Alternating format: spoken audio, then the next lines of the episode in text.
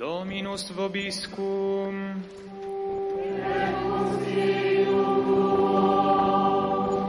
Lexio Sancti Evangelii secundum Lucam.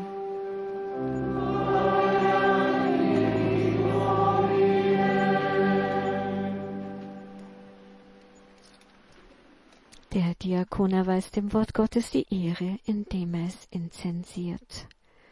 Wir hören nun die Verkündigung des Evangeliums aus dem heiligen Evangelium nach Lukas, Kapitel 9, Verse 51 bis 62. Als sich die Tage erfüllten, dass er hinweggenommen werden sollte, fasste Jesus den festen Entschluss, nach Jerusalem zu gehen, und er schickte Boten vor sich her. Diese gingen und kamen in ein Dorf der Samariter und wollten eine Unterkunft für ihn besorgen. Aber man nahm ihn nicht auf, weil er auf dem Weg nach Jerusalem war. Als die Jünger Jakobus und Johannes das sahen, sagten sie, Herr, sollen wir sagen, dass Feuer vom Himmel fällt und sie verzehrt? Da wandte er sich um und wies sie zurecht. Und sie gingen in ein anderes Dorf. Als sie auf dem Weg weiterzogen, sagte ein Mann zu Jesus, ich will dir nachfolgen, wohin du auch gehst. Jesus antwortete ihm, die Füchse haben Höhlen und die Vögel des Himmels Nester. Der Menschensohn aber hat keinen Ort, wo er sein Haupt hinlegen kann. Zu einem anderen sagte er, folge mir nach.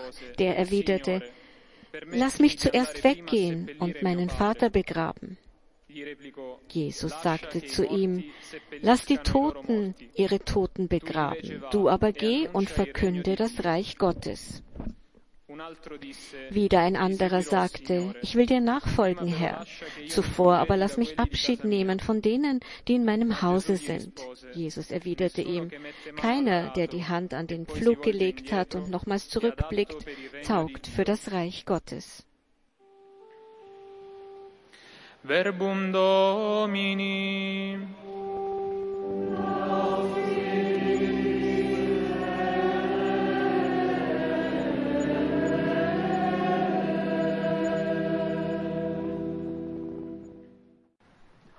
Und wir hören nun die Predigt von Papst Franziskus bei dieser Abschlussmesse des zehnten Weltfamilientreffens in Rom.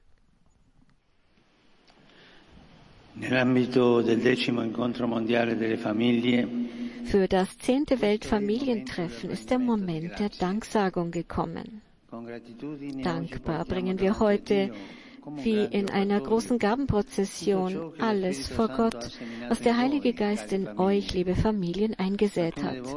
Einige von euch haben an den gemeinsamen Momenten der Reflexion und des Austausches hier im Vatikan teilgenommen. Andere haben sie in ihren jeweiligen Diözesen in einem größeren Rahmen miterlebt und gestaltet. Ich kann mir den Reichtum an Erfahrungen, Absichten und Träumen vorstellen, aber ebenso die Sorgen und Verunsicherungen, an denen es nicht mangelt. Nun übergeben wir alles dem Herrn und bitten ihn, euch mit seiner Kraft und Liebe zu unterstützen. Ihr seid Väter, Mütter, Kinder, Großeltern, Tanten und Onkel. Ihr seid erwachsene Kinder, Jugendliche, alte Menschen, jeder mit einer anderen Erfahrung von Familie, aber alle mit der gleichen Hoffnung im Gebet. Dass Gott eure Familien und alle Familien der Welt segnen und behüten möge. Der heilige Paulus spricht in der zweiten Lesung über die Freiheit. Die Freiheit ist eines der am meisten geschätzten und begehrten Güter des modernen zeitgenössischen Menschen. Jeder Mensch wünscht sich frei zu sein, unabhängig zu sein, nicht eingeschränkt zu sein. Und so strebt er danach, sich von allen Arten von Gefängnissen zu befreien, auf kultureller, sozialer, wirtschaftlicher Ebene. Und doch fehlt vielen Menschen die wichtigste Freiheit, die innere Freiheit. Die größte Freiheit ist nämlich die innere Freiheit. Der Apostel erinnert uns Christen daran, dass dies vor allem ein Geschenk ist, wenn er ausruft, zur Freiheit hat uns Christus befreit. Die Freiheit wurde uns geschenkt. Wir alle werden mit zahlreichen inneren und äußeren Bedingtheiten geboren, vor allem aber mit der Neigung zum Egoismus, das heißt dazu, uns selbst in den Mittelpunkt zu stellen und unseren eigenen Interessen zu folgen. Aber von dieser Knechtschaft hat uns Christus befreit. Damit keine Missverständnisse entstehen, warnt uns Paulus, dass die Freiheit, die uns von Gott geschenkt wurde, nicht die falsche und leere Freiheit der Welt ist, die in Wirklichkeit ein Vorwand für das Fleisch ist. Nein, die Freiheit, die Christus für uns um den Preis seines Blutes erkauft hat, ist ganz auf die Liebe ausgerichtet, damit wir, wie der Apostel damals sagte und auch heute uns sagt, einander in Liebe dienen.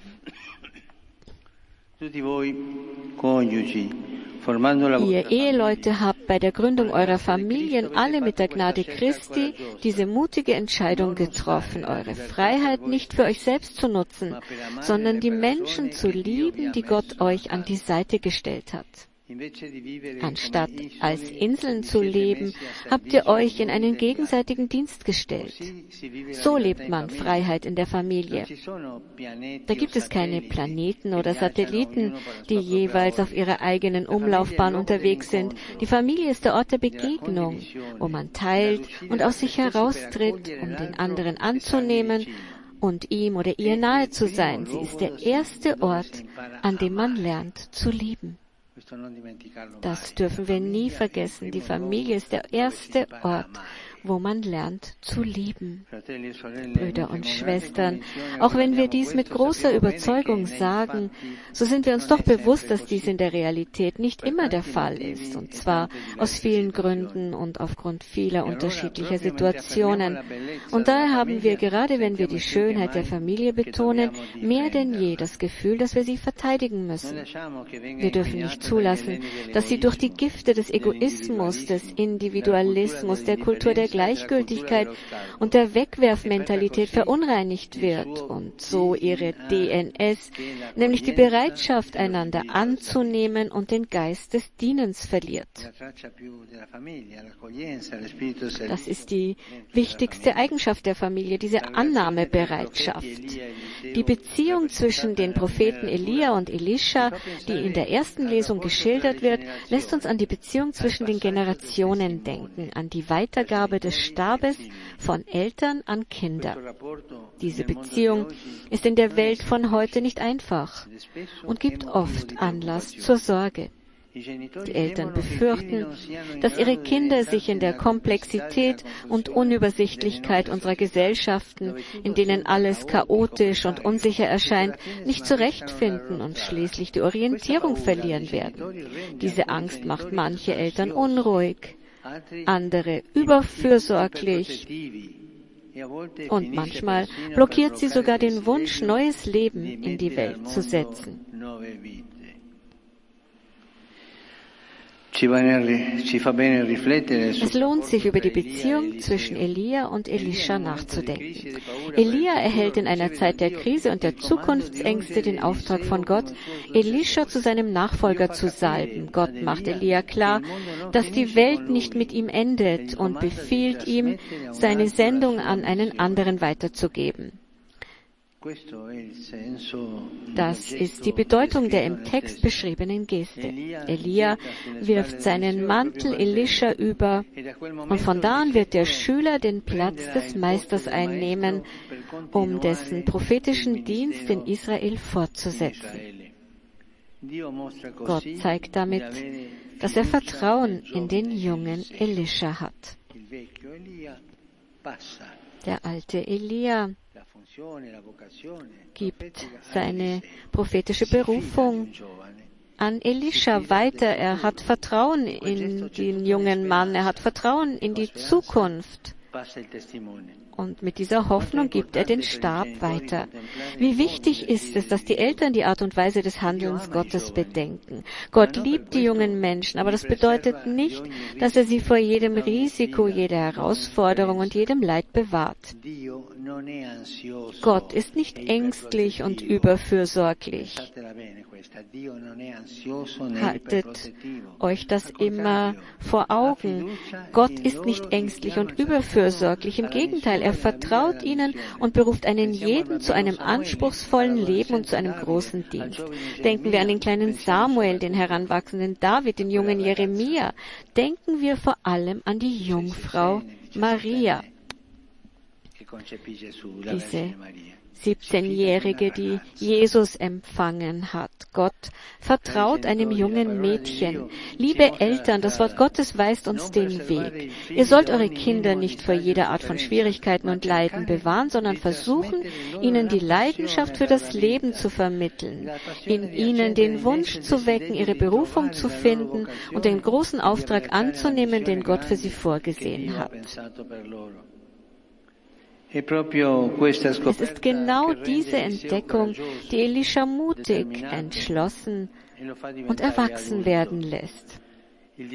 Der Abschied von den Eltern und das Schlachten der Rinder sind ein Zeichen dafür, dass Elisha verstanden hat, dass er nun an der Reihe ist, dass es an der Zeit ist, den Ruf Gottes anzunehmen und das weiterzuführen, was er seinen Meister hatte tun sehen. Und er wird dies mutig bis an sein Lebensende tun. Liebe Eltern, wenn ihr euren Kindern helft, ihre Berufung zu entdecken und anzunehmen, werdet ihr sehen, dass sie von dieser Sendung ergriffen werden und die Kraft haben werden, die Schwierigkeiten des Lebens zu meistern. Vorrei aggiungere ich möchte noch hinzufügen, dass ein Erzieher einem anderen am besten helfen kann, seiner Berufung zu folgen, wenn er seine eigene mit treuer Liebe annimmt. Das ist es, was die Jünger Jesus tun sahen. Und das heutige Evangelium stellt uns den bedeutsamen Moment vor Augen, da Jesus den festen Entschluss fasst, nach Jerusalem zu gehen wohl wissend, dass er dort verurteilt und getötet werden wird. Auf dem Weg nach Jerusalem bekommt Jesus die Ablehnung der Einwohner von Samaria zu spüren.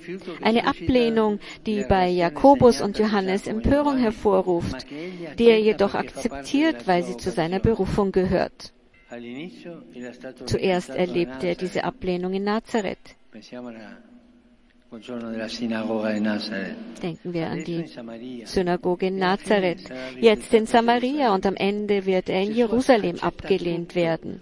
Jesus nimmt all dies auf sich, weil er gekommen ist, um unsere Sünden auf sich zu nehmen. Ebenso gibt es auch für Kinder nichts Ermutigenderes, als zu sehen, wie ihre Eltern ihre Ehe und Familien Treue und Geduld als eine Berufung leben trotz mancher Schwierigkeiten, Kummer und Prüfungen. Und was Jesus in Samaria widerfuhr, geschieht in jeder christlichen Berufung, auch in der Berufung zum Familienleben. Das kennen wir ja alle. Es gibt Momente, in denen man Widerstände, Verschlossenheit und Unverständnis, die aus dem menschlichen Herzen kommen, auf sich nehmen muss, um sie mit der Gnade Christi in Annahme des anderen in ungeschuldete Liebe zu verwandeln. Unmittelbar nach dieser Begebenheit, die in einem gewissen Sinne die Berufung Jesu beschreibt, stellt uns das Evangelium drei weitere Berufungen vor, drei Berufungen von ebenso vielen potenziellen Jüngern Jesu. Der erste wird aufgefordert, nicht nach einem festen Wohnsitz einer sicheren Bleibe zu suchen, wenn er dem Meister folgen möchte denn er hat keinen Ort, wo er sein Haupt hinlegen kann. Jesus nachzufolgen bedeutet, in Bewegung zu sein und immer in Bewegung zu bleiben, mit ihm durch die Höhen und Tiefen des Lebens zu reisen. Wie sehr trifft das auf euch Verheiratete zu? Auch ihr habt mit der Entscheidung für Ehe und Familie euer Nest verlassen und euch auf eine Reise begeben, von der ihr im Voraus nicht alle Teilstrecken kennen konntet und die euch ständig in Bewegung hält, mit immer neuen Situationen, unerwarteten Ereignissen und Überraschungen, manchmal auch schmerzlichen Überraschungen. Und so ist es auf der Reise mit dem Herrn. Sie ist dynamisch, sie ist unvorhersehbar und sie ist immer eine wunderbare Entdeckung. Denken wir daran, dass ein Jünger Jesu gerade dann Frieden findet, wenn er Tag für Tag den Willen Gottes tut, worin auch immer er besteht. Der zweite Jünger wird aufgefordert, nicht erst wegzugehen, um die Toten zu begraben. Es geht nicht darum, das vierte Gebot zu missachten, das immer gültig bleibt. Es ist auch ein Gebot, das uns sehr heiligt. Es ist eine Aufforderung vor allem, das erste Gebot zu befolgen, Gott über alles zu lieben. Dies gilt auch für den dritten Jünger, der aufgerufen wird, Christus entschlossen und mit ganzem Herzen nachzufolgen, ohne zurückzublicken, nicht einmal, um, um sich von seiner Familie zu verabschieden. Liebe Familien, auch ihr seid eingeladen, keine anderen Prioritäten zu setzen, nicht zurückzublicken. Das heißt, dem früheren Leben, der früheren Freiheit und den diesbezüglichen Illusionen nicht nachzutrauern. Das Leben verkrustet, wenn es sich nicht auf das Neue des Rufes Gottes einlässt und dem Vergangenen hinterher trauert.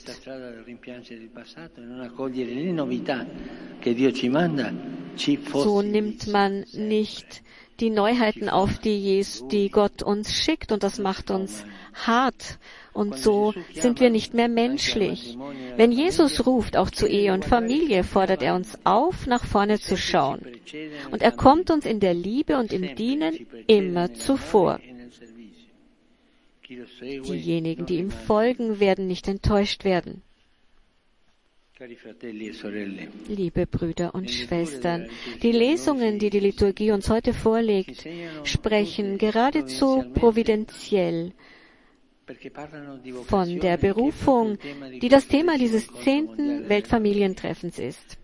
Familienliebe, Berufung und Weg zur Heiligkeit.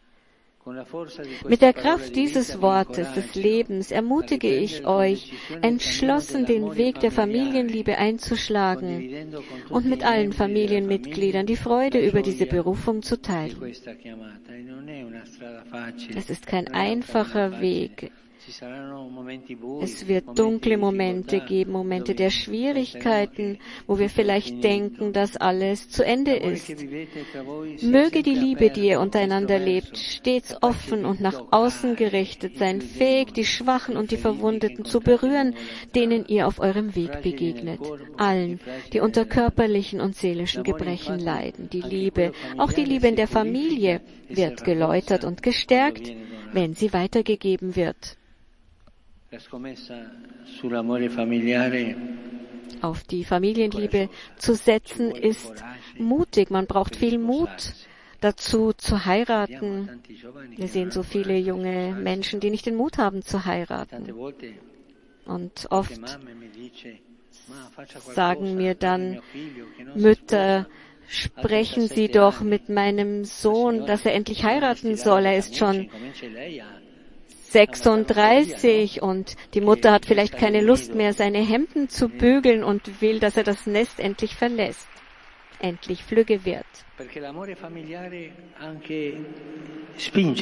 Familienliebe treibt die Kinder auch dazu an, flügge zu werden. Sie ist nicht besitzergreifend. Und in den schwierigen Momenten, in den Krisen, die es in allen Familien gibt,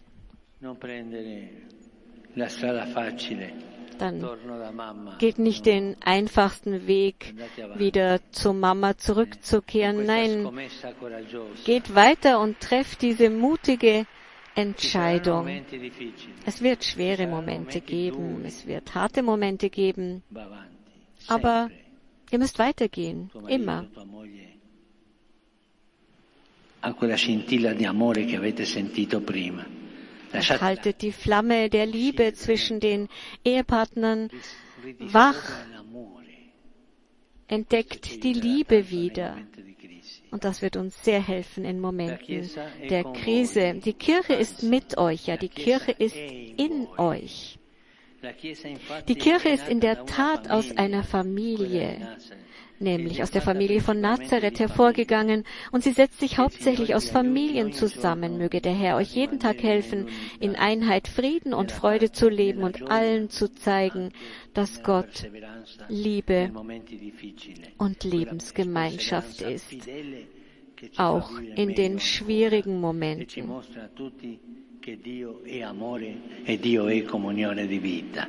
Grazie. Das war die Predigt von Papst Franziskus bei der Abschlussmesse des 10. Weltfamilientreffens